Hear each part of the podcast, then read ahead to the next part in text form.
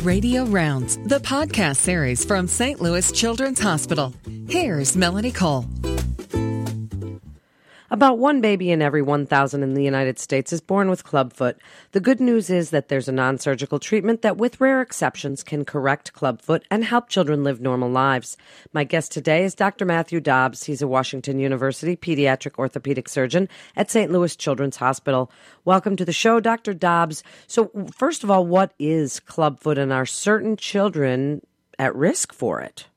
Well, thanks for having me. And, and clubfoot is the most common uh, musculoskeletal birth defect. And as you said, it's one in a thousand live births that uh, have this uh, problem. And it does tend to run in families. You asked about who's most at risk, but it doesn't always. So, you know, in roughly 35% of situations, we will find a positive family history, meaning one or more uh, relatives within a several generation uh, pedigree will be affected. So, do we know what causes it? We don't. In the vast majority of cases, we do not know the cause. There are some cases that are associated with known medical problems, uh, neurologic problems, and muscular problems, but the vast majority occur in otherwise isolated cases. In other words, children with no other medical issues whatsoever. And if you wanted to, you know, sort of imagine what a clubfoot is or looks like, if you simulated weight bearing, so if you took a baby up that had clubfoot and tried to put them on their feet, they would be walking or standing on the top and outside of their feet. And the name clubfoot name comes from the end of a golf club. So that's really what the foot looks like. It's turned over and in. So at what point is the condition detected? Is it something you would see in utero or you know would it be the obstetrician delivering that that first notices this? It is absolutely diagnosable on ultrasound, so in utero. And, and many times today, we get couples that will come in uh, before uh, delivery because they've had that diagnosis on ultrasound. And we actually like it when that's the case because we can actually educate them early on and alleviate fears and uh, really get them in tune with what the treatment is going to be. So then let's talk about treatment for a few minutes. Is this something that is surgically necessary? I mean, it requ- it's not going to go away on its own, right? So it does require some intervention. That is correct. Clubfoot does not go away uh, on its own. It is not a positional uh, foot problem. It, it is congenital. Um, and it does require treatment, but luckily uh, we have a, a wonderful method uh, called the Ponseti method that has avoided the need for surgery in the vast majority of patients. And it's turned treatment into a casting protocol uh, rather than a very extensive surgery that used to be used uh, very commonly. So, speak about the Ponseti method, and also you invented your own device to treat clubfoot called the Dobbs Dynamic Clubfoot Bar. So, tell us about that. Yes, so the, the treatment method involves serial casting. So, we see the child and uh, parents in the clinic once a week, and we undergo a very, very brief uh, manipulation of the foot to stretch it out, and that takes about 30 seconds, followed by the application of the cast and then they are seen weekly for that same procedure. And each week we're able to stretch the foot out a little bit more. Uh, before the very last cast goes on, most patients require a small procedure to lengthen the heel cord, and that's done in the office under a local anesthetic, so no trip to the operating room. And following all of that casting, so that's about two months in all, we go into a brace. And as you alluded to, I did develop uh, a brace that's used, and this is used to maintain correction. And the reason it's necessary is after successful casting of the club clubfoot, there's a tendency toward relapse or recurrence. And so the brace prevents that from happening.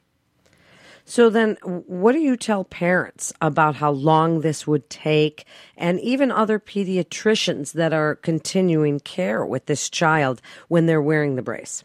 So the bracing is something that is used for up to four years uh, after the cast correction. So this is a commitment. And we talk to the families about this in great detail uh, at every visit, starting with visit number one. So I always tell them this is a partnership, and uh, and they are playing the leading role in this because the casting part, which I'm you know applying myself, that goes on for a couple of months, and then afterwards becomes the bracing protocol, and that goes on for several years. So it's really a team effort, um, and the old phrase "it really takes a village" is is, is very true uh, for clubfoot management. Uh, but when the families, you know, hear this early and initiate this protocol, uh, it, it's extremely successful.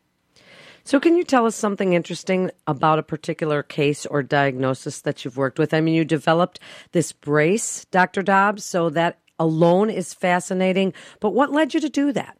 Yeah, so this was it was I did this because of problems I identified, you know, in patients, and and so the hardest part of clubfoot management is the bracing, and I alluded to it a bit, but it goes on for so much longer than the cast, uh, and so this is when the child is growing through toddlerhood and so forth, and it's difficult to keep a child in a nighttime brace during that time. And the old brace was just a solid bar so the kids couldn't move their legs independently. And the brace that I developed allows independent leg movement while still holding the foot corrected. And this really, my goal was to improve tolerance, and I knew that if I could make the brace that was well tolerated by the kids, then the parents would be more able to use it. And that was the impetus, you know, toward the development of the new brace. So are there some treatments or research that you're doing at St. Louis Children's that other physicians may not be aware of? And give us a little blueprint for, you know, where you see this condition going in the future, kind of any future research or things that you see happening. Yeah, so we've been very involved, my research team, on, on researching uh, clubfoot. You know, one of the aspects that we've been uh, heavily involved with is trying to understand genetic factors that cause clubfoot. So my team has identified uh, four genes that cause clubfoot in familial cases. So those cases that where there's multiple family members involved. So that's a very interesting part of my research. You know, another aspect is the clinical side, and we right now have a very large multi-center clinical trial going on trying to figure out how long bracing actually needs to be used. I mentioned we use this as a four to five year protocol, but there are some children that do not need it that long and others that may need it longer.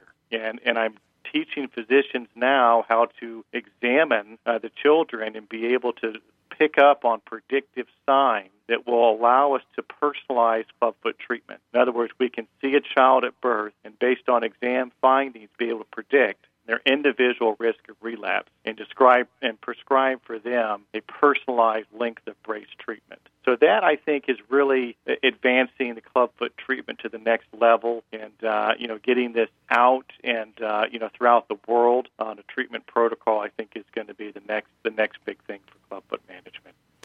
So, in summary, doctor, tell other pediatricians what you'd like them to know about recognizing clubfoot and when to refer to a specialist. So I, I, you know, I would want to, you know, recommend, uh, you know, in utero diagnosis is ideal, uh, and that's probably more for the obstetrician. Uh, if it hasn't been picked up on ultrasound, then you know, referral in the first month of life uh, after birth is really important because the earlier we start treatment, um, the easier that treatment process is, and it's easier to get through uh, bracing as the kids are younger uh, to get them used to that pattern. So early diagnosis, uh, early referral, and, and I would want to sort of impress to the pediatricians that it's very important to find a Ponseti certified, you know, pediatric orthopedic surgeon to uh, perform this treatment method. And it's not uh, a universal thing to be able to, uh, for all pediatric surgeons to be able to do or are trained in. So it's important to sort of get to the right subspecialist for treatment. Thank you so much for being with us today, Dr. Dobbs. A physician can refer a patient by calling Children's Direct Physician Access Line at 1 800 678 HELP. That's 1 800 678 4357. You're listening to Radio Rounds with St. Louis Children's Hospital. For more information on resources available at St. Louis Children's Hospital, you can go to stlouischildren's.org. That's stlouischildrens.org. This is Melanie Cole. Thanks so much for listening.